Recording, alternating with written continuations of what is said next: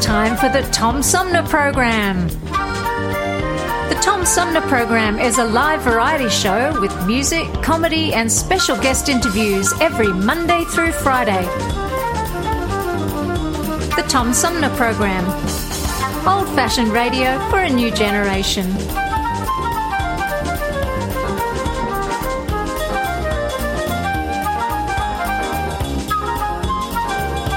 Our theme music is Fruit of the Louvre, provided by flick composer producer Howard Eddy.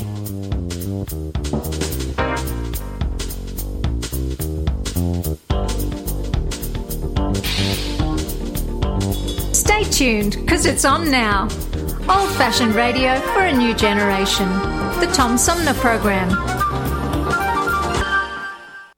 Have you lost your job and your healthcare coverage due to COVID 19? You're not alone, and Genesee Health Plan can help. I called and they provided healthcare enrollment over the phone with Medicaid, healthcare.gov, and Genesee Health Plan. They made sure I had access to doctor visits, my prescriptions, and more. Getting healthcare coverage can be confusing. You don't have to do it alone. Get help with GHP. Call 844 232 7740 or go to GeneseeHealthPlan.org. We're in this together, and together we'll get right through now, it. COVID 19 vaccines are available to millions of Americans, and soon they will be available to everyone. This vaccine means hope. It will protect you and those you love from this dangerous and deadly disease. I want to go back to work and I want to be able to move around. To visit with Michelle's mom, to hug her and see her on her birthday. You know, what I'm really looking forward to is going to opening day in Texas Ranger Stadium with a full stadium. We've lost enough people and we've suffered enough damage. In order to get rid of this pandemic, it's important for our fellow citizens to get vaccinated. I'm getting vaccinated because we want this pandemic to end as soon as possible. So we urge you to get vaccinated when it's available to you. So roll up your sleeve and do your part. This is our shot. Now it's up to you. Hi, I'm U.S. Senator Debbie Stabenow, and I'm listening to the Tom Sumner Show. Hey, good morning, everybody. Welcome to the show. I'm Tom Sumner. We got a great show in store today. We're going to be talking about health for uh, a significant uh, amount of today's programs. Uh, during the uh, third half of our three hour tour, the uh, CEO of Genesee Health Plan is uh, going to be with me. They are a sponsor of the show, but they're celebrating a 20th anniversary this year, and we're going to talk with uh, Jim Milanowski coming up in the third half of our three hour tour. In the second hour, we're going to talk with Dr. Mieri Andrea, who is one of the cast members of a new documentary film called The Healthcare Cure.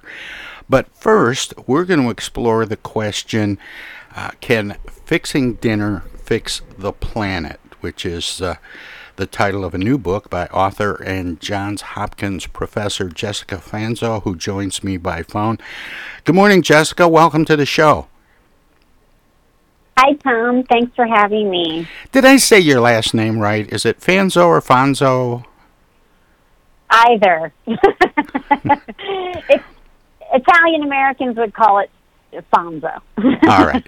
Well, we'll go with Fonzo. I, I'm just I'm so terrible with names, and thank you for bearing with me on that. But can fixing dinner fix the planet? That puts a little bit more pressure on uh, on meal prep than the uh, than the average dinner party. it does. But what are we really talking about there? And and I mentioned dinner parties specifically because so much of how we interact with each other is around food. We hear all the time about how we personally can eat differently for health and for sustaining the planet. But but how do we bring those things into our celebrations and, and get-togethers?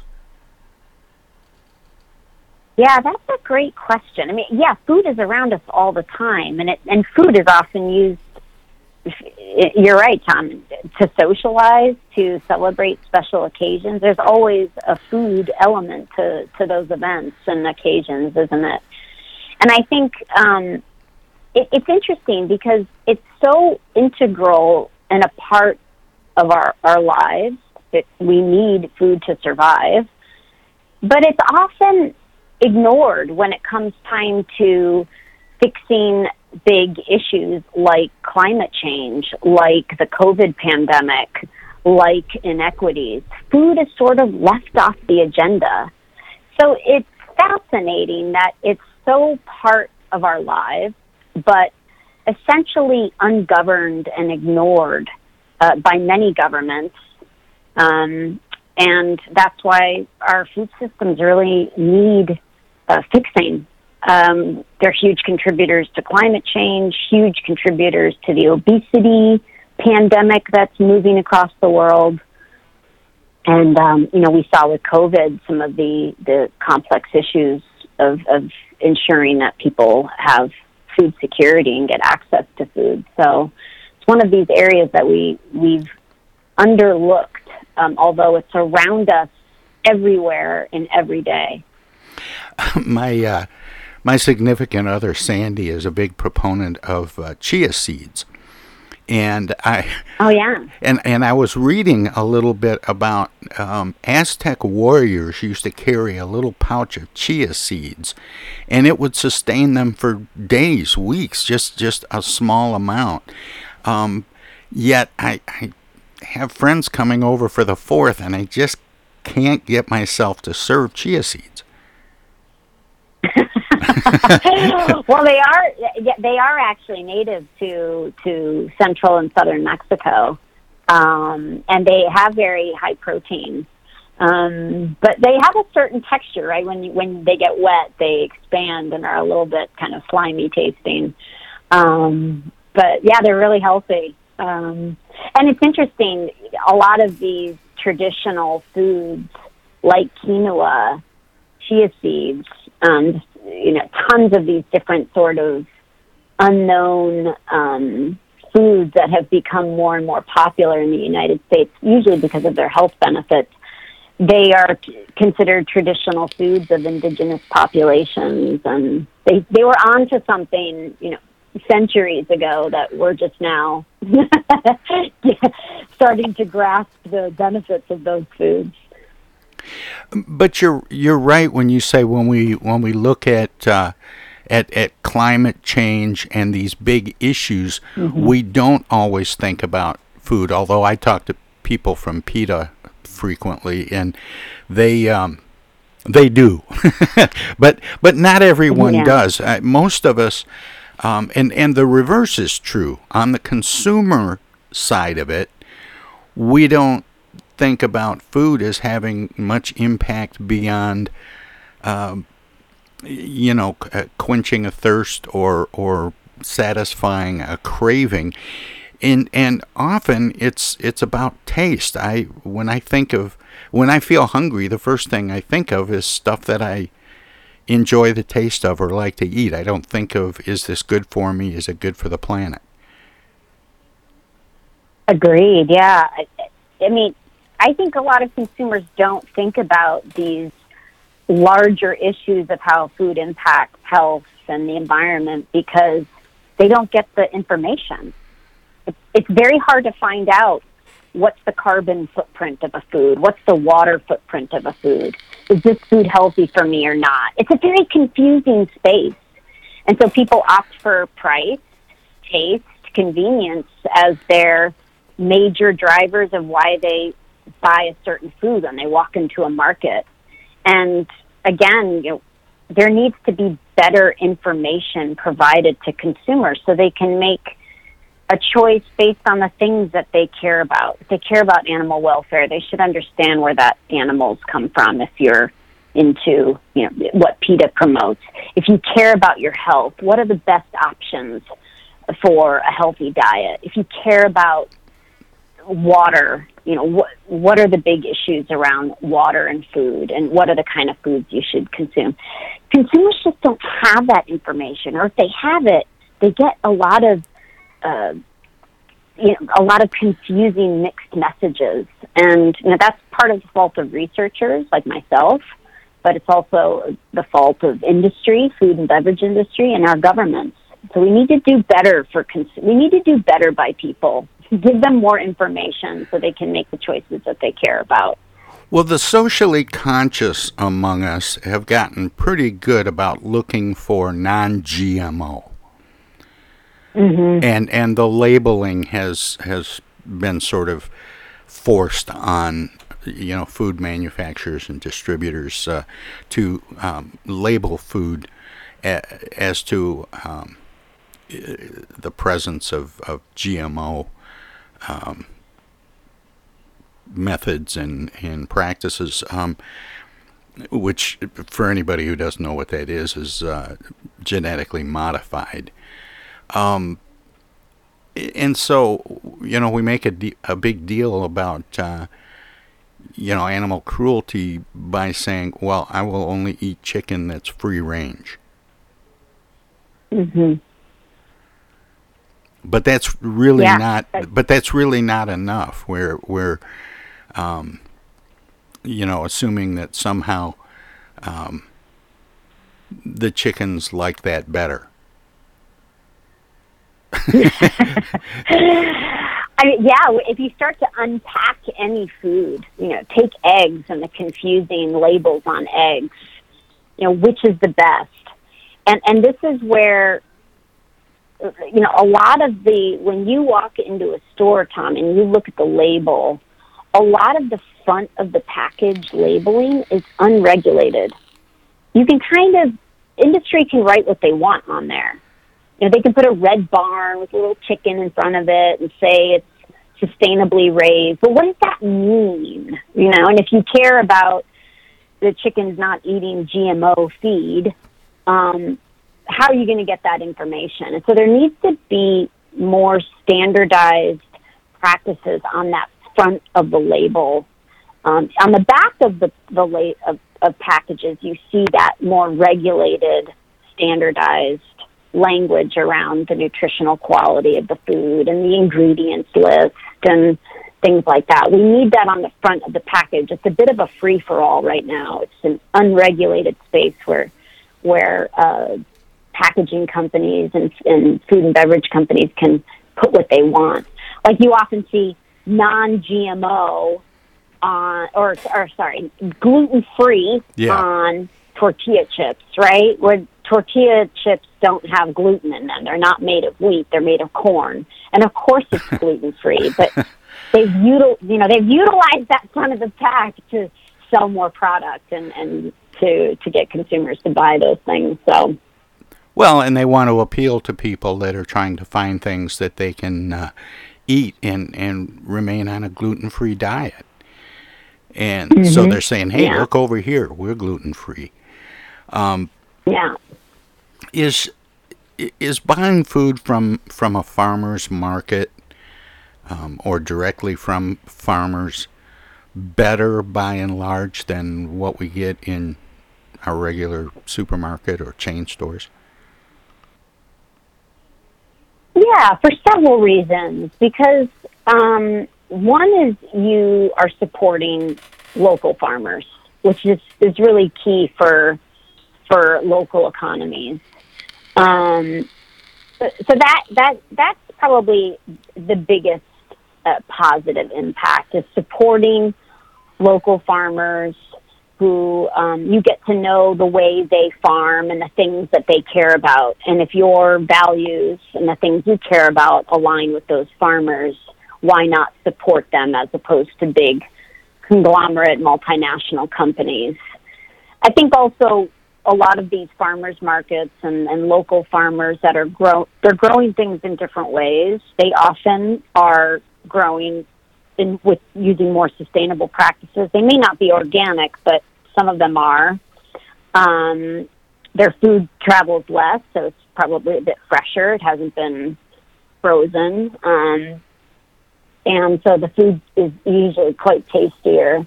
The key, the key issue, though, is farmers markets often, at least in, in big cities, and I'm not sure um, what it's like in in in Michigan is sometimes the farmers markets are just too expensive for some populations. They just can't afford the foods at the farmers markets. That's why some of the using SNAP benefits and other safety net benefits um, That's- that's- farmers markets can can help. Yeah. That's that's true. Um, Jessica, I have to take a short break here. Can you stick around for a few minutes so we can talk some more? Yep. All right, my guest. My guest is uh, Jessica Fonzo from uh, author. She's uh, from Johns Hopkins and the author of a new book called "Can Fixing Dinner Fix the Planet?" And we're going to get into that question some more after we let our broadcast partners squeeze a few words in or do whatever they do when we go to break. If you're streaming us at TomSumnerProgram.com, we have some messages as well. So don't touch a dial. Don't click that mouse. We'll have more straight ahead. Hello out there, everybody. It's me, Tigger. T-I-double-G-R. That spells Tigger. And don't forget to remember to listen to Tom Sumner program on account of because he's so bouncy. I'm Julie Lopez with Crime Stoppers. Have you ever wondered what to do if you have information about a crime or the whereabouts of a felony fugitive and you want the police to know but you need to remain anonymous? Well, here's what you can do. You can go to p3tips.com or download the mobile app. You can go to Crime Stoppers of Flint and Genesee County's Facebook page and click on the Leave an Anonymous Tip tab, or you can call 1 800 422 jail. All methods are anonymous, and if your help leads to a felony arrest, you may be eligible for a cash reward. Remember, your voice matters. Our lives have been turned upside down by COVID 19. When a vaccine becomes available, it's critical that all of us get it. What we do as individuals will impact everyone's health, including those who can't get the vaccine. We won't get through this unless everyone takes part. Now is the time to get up to date on all recommended vaccines for both kids and adults. Experts say it's more important than ever for everyone to get their flu vaccine this year. And if you're older, you should get both the flu and pneumonia vaccines, since both illnesses can make COVID 19 even worse. Vaccines are available at a lot of convenient places, so be an example for friends and loved ones and encourage them to get vaccinated too. We all want to reunite, travel, and get back to school and work, but that means we all need to get on board. This is the time to do what's right for each other. Get vaccinated. It's our best shot. Hey, this is Tom from the Tom Sumner Program. Catch me and a gaggle of great guests weekdays on Our Voices Radio, WFOVLP 92.1 FM. You never know who might drop by. Joe Vai from the Blue Hawaiian. Dan Serling. Congressman Dan Kildee. Alexander Zonjic. Actor, comedian Jonah Pody. Woodrow Stanley. U.S. Senator Debbie Stabenow. State Senator Jim Ananich. Comedian Brian McCree. The unknown comic. Mark Farner. And Tom, I want you to know Tom's my friend. You you've always got great questions, and you know the material, and you, and you care about it, and it's uh, it's that's impressive. Nice to be with you, Tom. And I admire you for reading all of that. I haven't read the whole thing. I've got willing to admit that. Hey, Tom, this is my favorite interview always. You you, it's like having coffee at the kitchen table with you. Tune in Monday through Friday from 9 to 12 right here on 92.1 of a kind and check out our website at tomsumnerprogram.com. MTA Flint is nationally recognized for continually seeking to provide sustainable, reliable, and cost efficient transportation for individuals throughout the region. Through work related and non emergency medical transportation and your ride services, MTA is moving people with future and alternative fuel technologies. More information about MTA Flint and specialized services is available at mtaflint.org.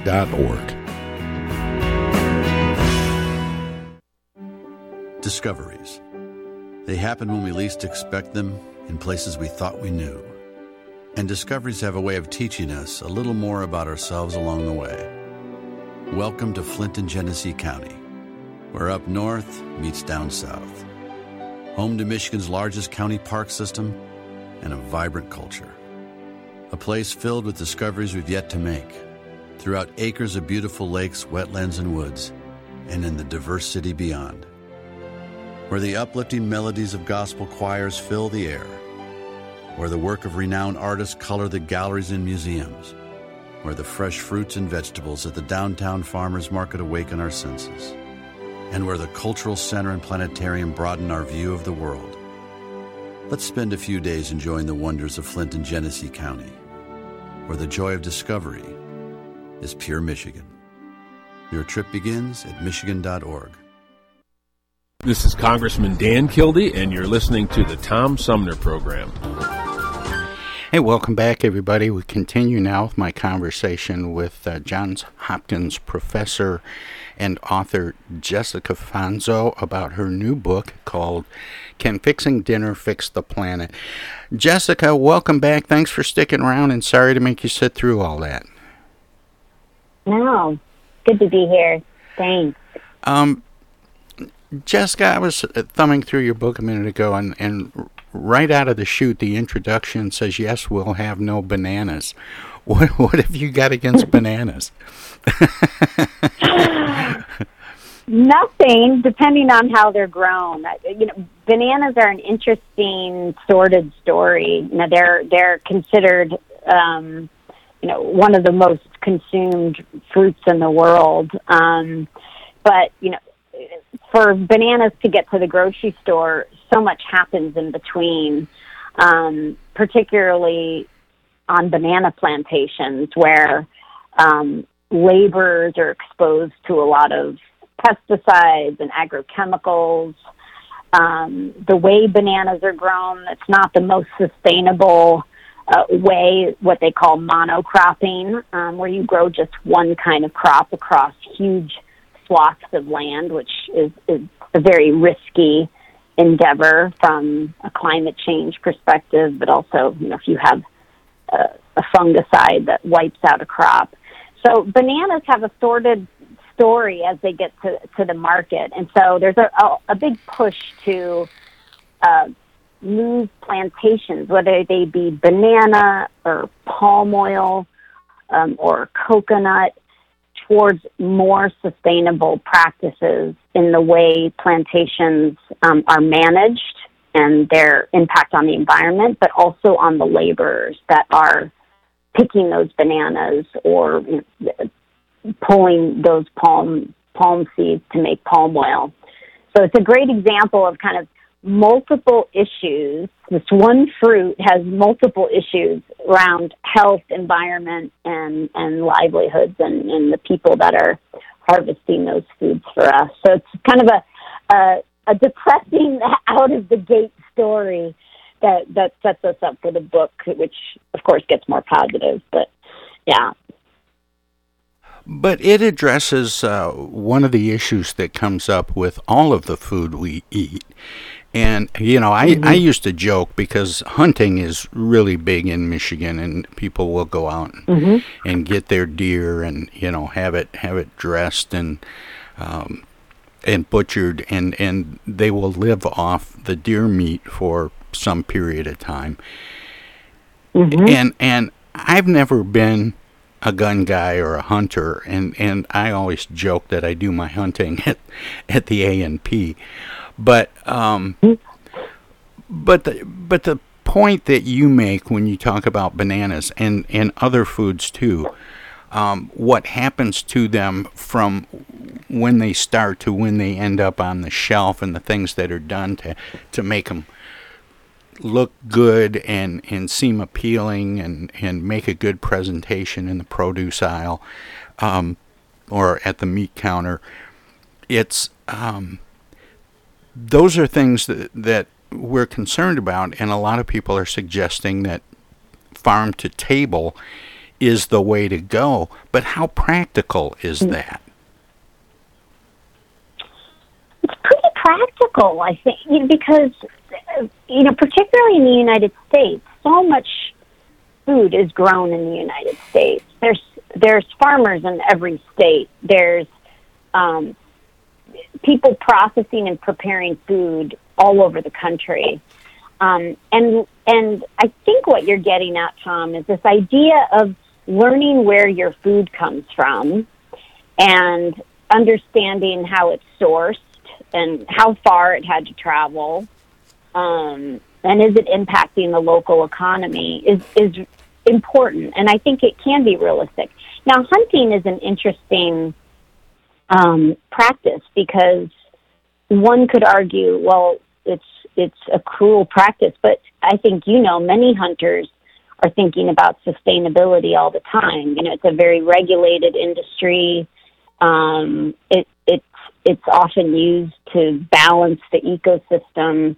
And I think most hunters deeply understand where that deer meat came from. That's a very farm to fork endeavor. Um, you know, hunting is practiced all over the world, and some of it is sustainable, and some of it is not. Um, and often, hard choices are made about the preservation of some species um, and whether or not they should be protected. But um, yeah, I think I think it is possible to go at least more towards farm to fork, and it's possible even just to educate, particularly young people, in them understanding where their food has come from. We're so far removed from the farmer and understanding farmers' challenges, understanding what it takes to grow food and move food around the world. I think we're disconnected from that. And it's ironic because the United States was an we were our agriculture system is the backbone of where we are now. It was an agrarian society, and our food system remains so important in feeding not just Americans but people around the world. So I think learning about where our food comes from and the complex process it goes through, and sometimes the hundreds of thousands of miles food travels, is, is something important for particularly young kids to understand. I, you know, I talk with a lot of people that that uh, are they have diet books or or recommendations about certain kinds of food to make you healthier, mm-hmm. and they're talking about changing the food we eat. Are you suggesting that we should look at and change the food we eat, or change the way we produce and distribute the food we eat? Both, all of it. We need to change the entire food supply chain, and that starts from putting seeds in the ground all the way to what we put on our plate and the kinds of foods that we, we put on our plate. We need to change all of it.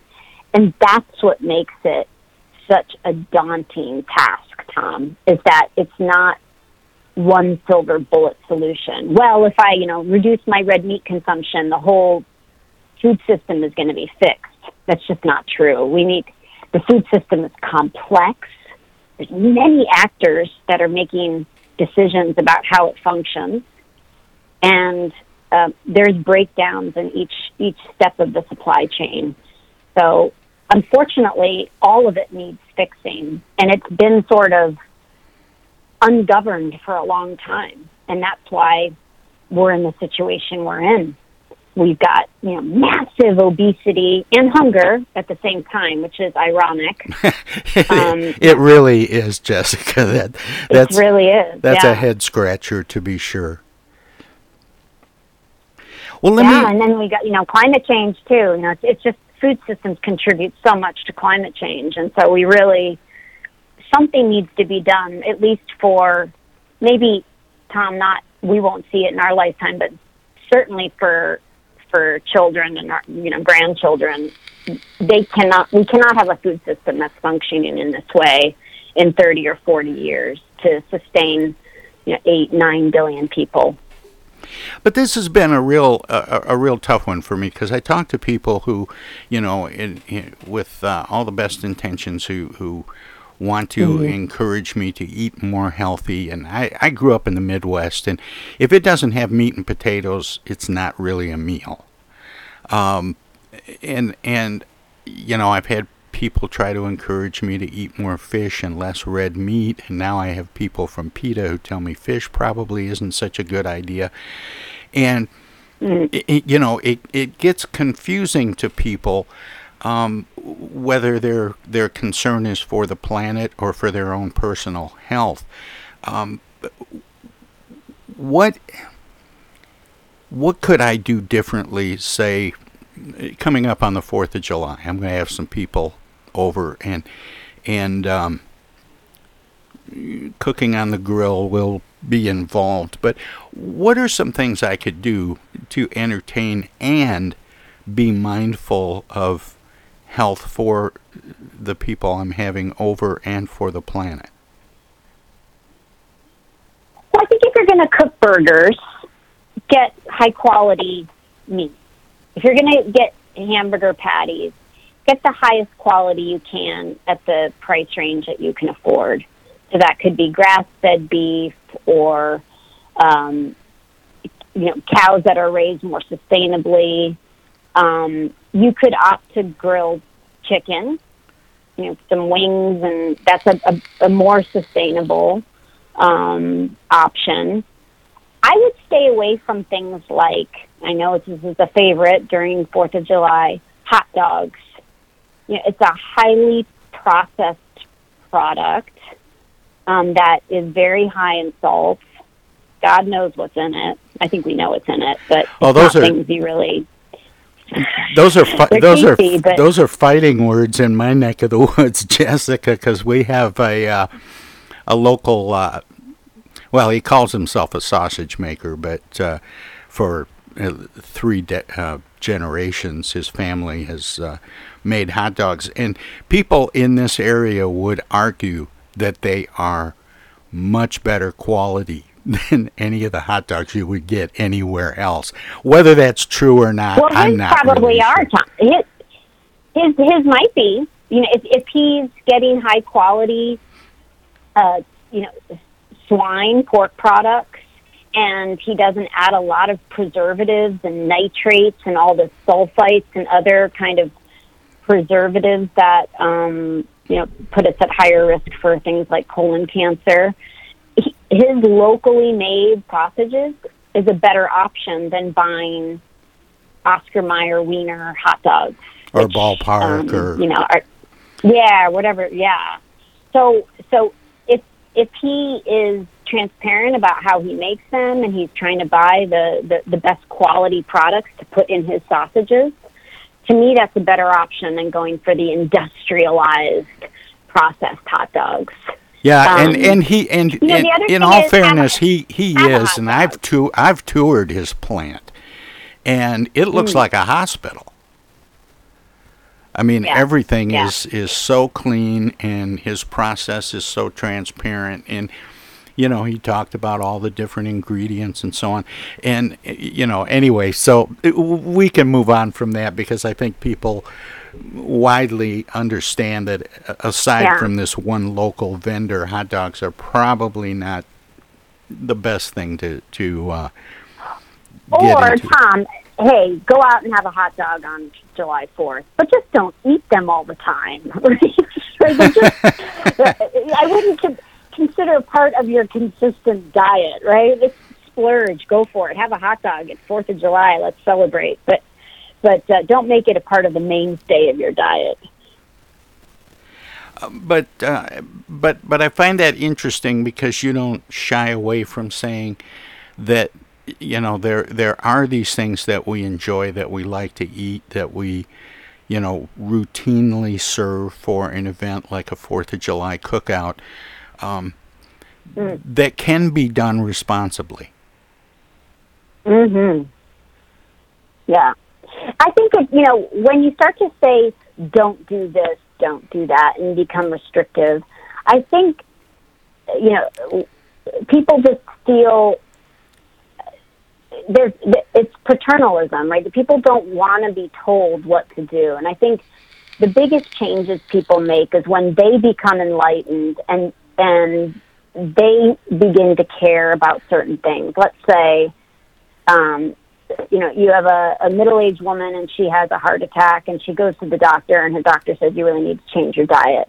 That's usually very eye-opening for a person because they're, you know, the fear of, of death and, and an unhealthy life.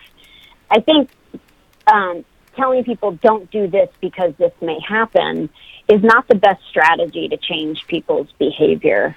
Well, do you Um, think that people are giving, yeah. Do you, do you think people are more willing to accept um, suggestions of how they might do what they do better? As opposed to don't do things that- this?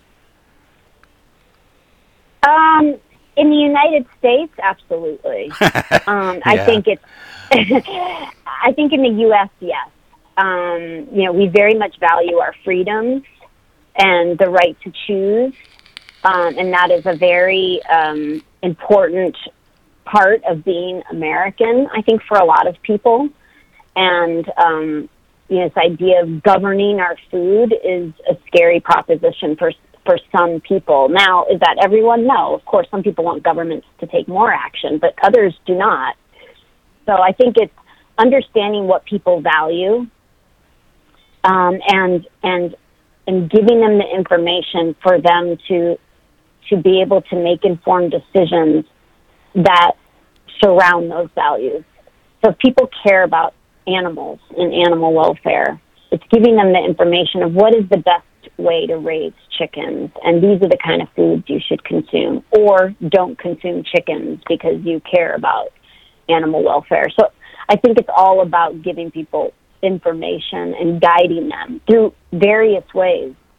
Again, better packaging, um, better media interaction with with scientists, um, having government step in and provide that kind of information, regulating industry to not continue uh, ensuring that unhealthy options are prioritized over healthy options. So, to me, it's it's it's a, a mixture of of government stepping in to provide that information, but also um, uh, media and scientists being better at giving information about the latest science and, and what works for consumers. I, I recently uh, shared uh, a, a, personal observation that, that, you know, in my lifetime, I've been really creeped out at buffets that have a large fish in the middle with a head on it. Or going mm-hmm. to a cookout where there's there's a pig over a spit with its head mm-hmm. and, a, and an apple in the mouth, you know, that standard pig roast image. I've always been creeped out by those images, and I think what you said, Jessica, about people getting more information will encourage people to make changes themselves. Yeah, absolutely. I mean, think about the pig you know, most people get a pork chop and they have no idea what animal that's come from or what that animal looks like. When you see the pig on a spit with an apple in its mouth, that's a bit of a reality check of what you're going to be consuming a couple of hours later, isn't it? it, it it really is, and and uh, yeah, there are images like that throughout the food processing system that we don't see. Uh, you know, I always joke mm-hmm. about trying to find bacon seeds because I want to grow my own bacon. But the truth is that if we knew what was happening with the food, we would do things a little differently.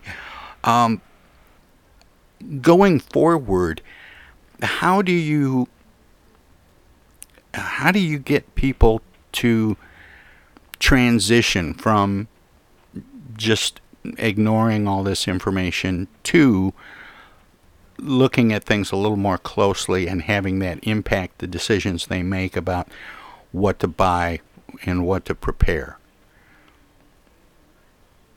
Well, I mean, I hope the book gives people the idea, readers the idea, that our everyday diet um, and the decisions we make are not only impacting ourselves, but everyone. You know, we're global citizens. We share this planet with many people.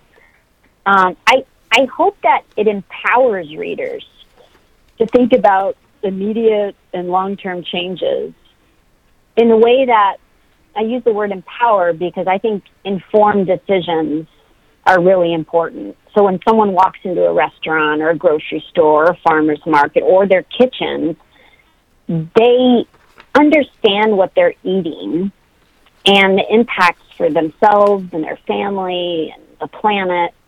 And that's empowering to have that information that you're not letting the food and beverage industry or even your government make those changes for you. You're making those changes because you care about X, Y, and Z. and that is empowering. So to me, it's we, the eaters, need to take back our food systems, learn about them, because we interact with them multiple times a day. But how, if there's anything you can do that could be more impactful and powerful, is by understanding those decisions in that system that we interact with every day and take it back, you know, take back some food justice. If I make this decision on buying these three foods because these are the things I care about, that's an empowering feeling. So I hope that readers get get that more than anything else from the book. And once again, the name of the book is Can Fixing Dinner Fix the Planet? It's written by Johns Hopkins professor Jessica Fanzo. And Jessica, I didn't mention in the introduction that before going to Johns Hopkins, you held positions at Columbia University, the Earth Institute, the Food and Agriculture Organization of the United Nations, the UN World Food Program, Bioversity International, um, and the uh, the World Agroforestry uh, Forestry Center in Kenya. This is not a new cause for you. No, it's not. I've been, you know, I've been working on this for a long time, and uh, I mean, my thinking has evolved. You know, as we get more better science, better research. Uh, you know, I'm, I'm. It feels new to me still, Tom, because it, it's it's always kind of a changing area, and with new challenges like the pandemic and its impacts on the food system have have you know um, it keeps me very engaged in it. But at the end of the day, there's still this issue that we need to fix the food system. Well, um, and that's, that's been a long time coming. Jessica, yeah. we just we just have a minute left, and I always like to give guests an opportunity to let listeners know where they can find out more about what we've been talking about. Um, obviously, the book is a great place to start, but um, do you have a website that that links to some some good resources? I do. Um, you can go to for, for some of the work that we do. You there, you can find me on just Google Johns Hopkins and Jessica Fanzo. But I also have a, a website where I have lots of resources called the Food Archive, uh, thefoodarchive.com. And, and that I've put tons of different resources of some of the things we've been talking about today.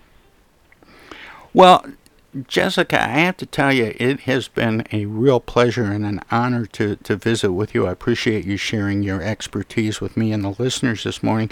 But I especially appreciate someone who doesn't tell me I have to stop doing everything I like. That's right.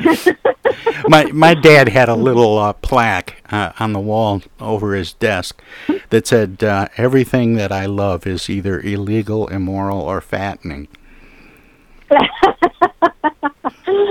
oh, yeah, it's, it's true. It's hard. It's hard to eat eat uh, and hit all the right buttons, but I think you can still enjoy a great diet and and uh, yeah and uh, enjoy life at the same time. And save the planet. Jessica, thanks so much uh, for spending this time with me and keep up the good work.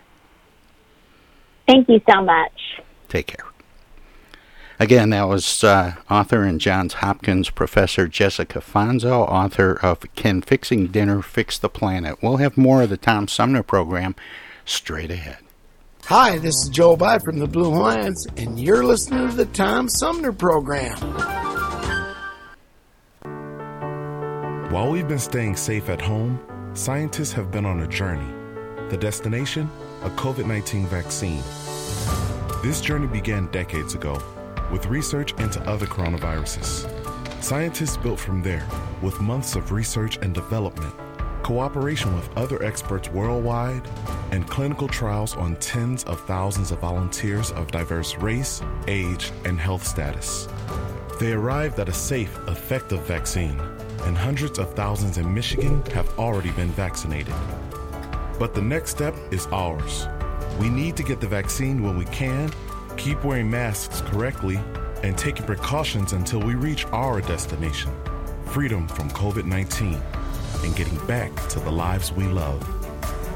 Discover the facts for yourself at michigan.gov slash COVID vaccine. A message from the Michigan Department of Health and Human Services.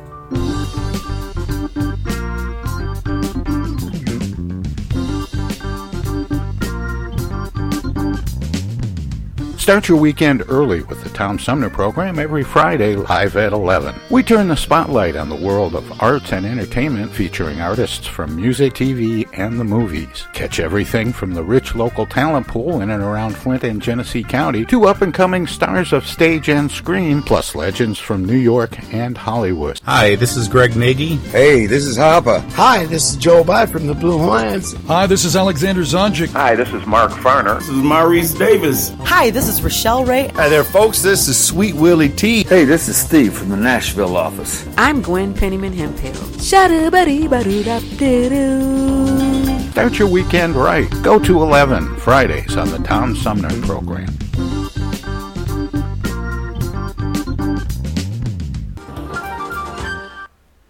Those hands, no matter whose they are, can spread the germs of many common diseases. That's why I want you to realize how important it is to keep hands clean, to wash them regularly and always before meals with Lifebuoy, which not only removes dirt, but helps to remove germs. Teach the children this habit. Form it yourself. Always use Lifebuoy for hands and face as well as the bath. America, your children have an amazing superpower. That's right. They can help save lives by simply washing their hands. Just 20 seconds of thorough hand washing after they've coughed or sneezed or been outside can help fight against the dastardly spread of germs. Armed with only soap and water and hands, your superhero can protect you, your family, and everyone out there in America land. Amazing! Find out more at coronavirus.gov. A message from the CDC and the Ad Council.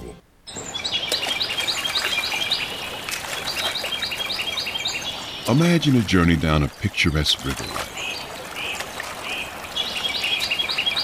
Imagine your Flint River, 142 miles of recreation, natural beauty, and precious resources.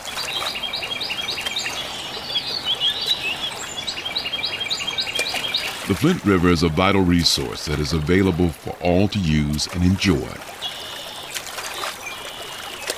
The river and its ecosystem provide unlimited recreational opportunities and natural beauty while supporting wildlife in a vibrant landscape. We all have a responsibility to protect and preserve this precious resource. Learn more at flintriver.org or call the Flint River Watershed Coalition at 810 767 6490. The Tom Sumner Program.com. Hey, this is First Ward City Councilman Eric Mays, and you're listening to the Tom Sumner Program. Welcome to this presentation of the Comedy Spotlight on the Tom Sumner Program.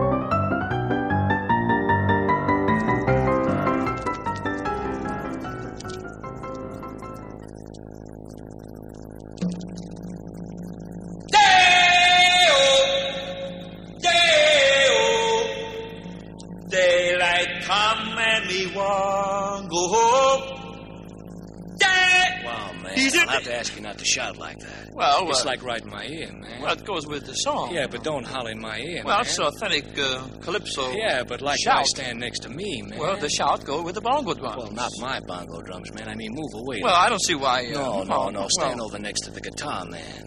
He sent me over here. Yeah. Well, then sing soft, man. You know, I mean, like, wow. Okay. It's too loud, man.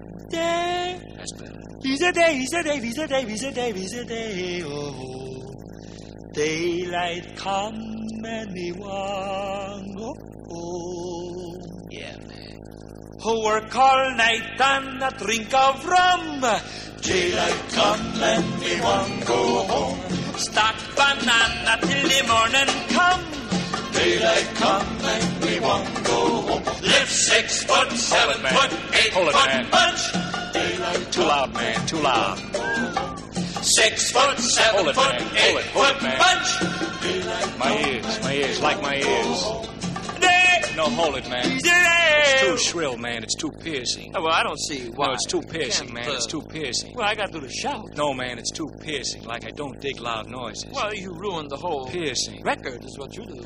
Yeah, well, tough. I'll take my bongos and go, man, because the whole thing is like bugging me anyhow. Yeah, well, wait a minute. I won't no, shout. I'm cutting, no, man. no. Like I didn't want to make this gig in the first place. No, no, wait a minute. I'll be soft. Yeah? Well, then back off of me, man. It's too piercing. Okay? How's this? Yeah! Too loud, man. Okay. Yeah! Too loud, man. I can still hear you. Would you mind leaving the room? Okay.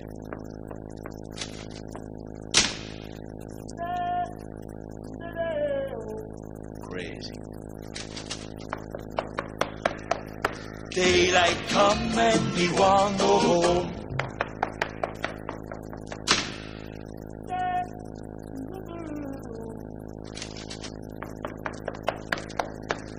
Daylight come and me want go home.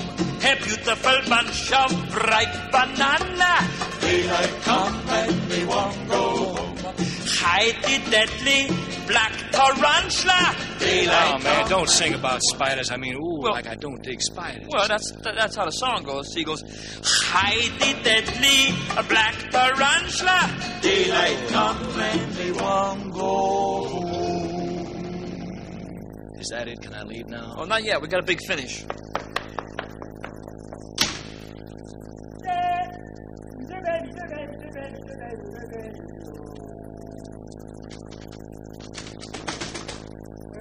Yeah, man. I locked myself out. Crazy. I come through the window. Daylight come and me want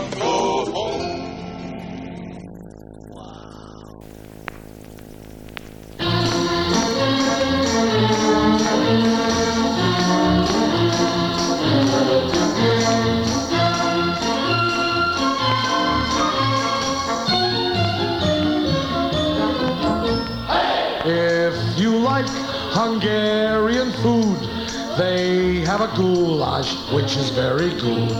Or if you wish a dish that's Chinese, somewhere down in column B there's lobster Cantonese. Enchiladas, that's what people eat in Mexico. Shish kebab is skewered in Armenia, you know. Then there's blubber, the favorite of the frigid Eskimo. Such delicious dishes, no matter where you go. Chicken cacciatore is Italian. Kangaroo souffle must be Australian. Mutton chops are definitely British. Chicken soup undoubtedly is Yiddish. Pumpernickel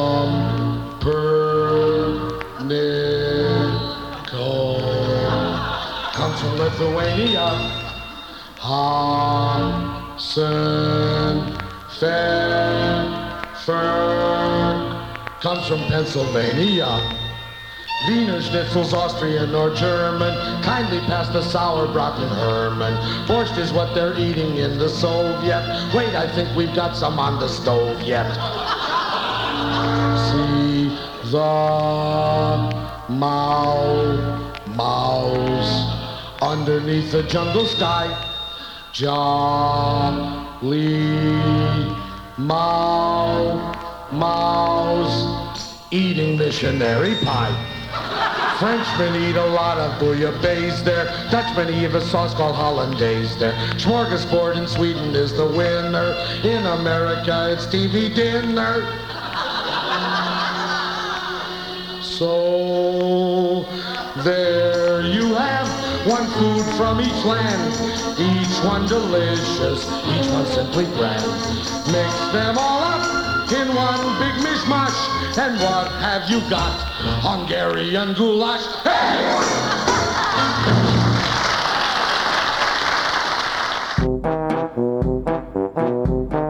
This was another comedy spotlight on the Tom Sumner program.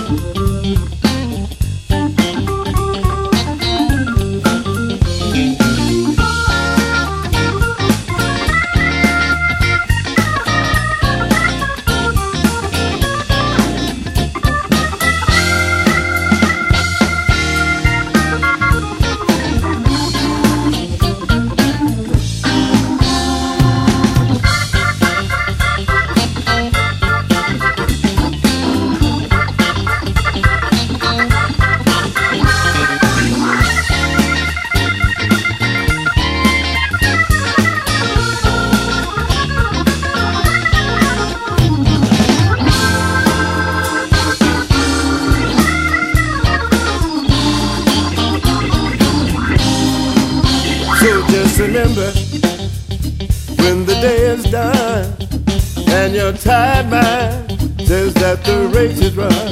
Your feet will tell you something that you know deep down is true.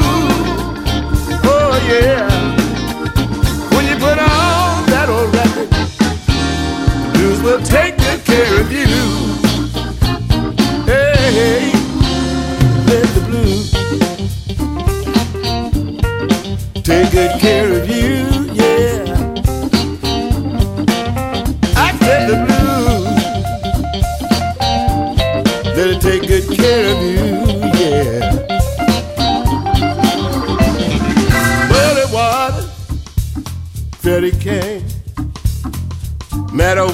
kids, y'all.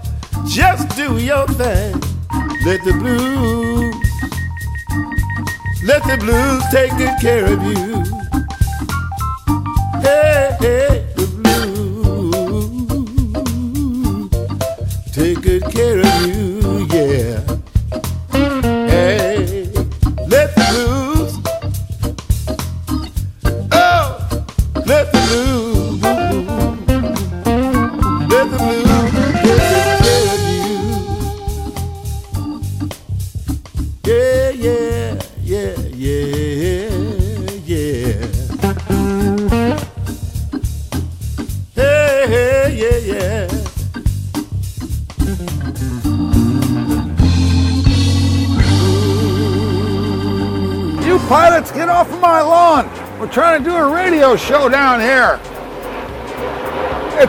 Tom Sumner program, don't you know? Go on. Go on, get out of here.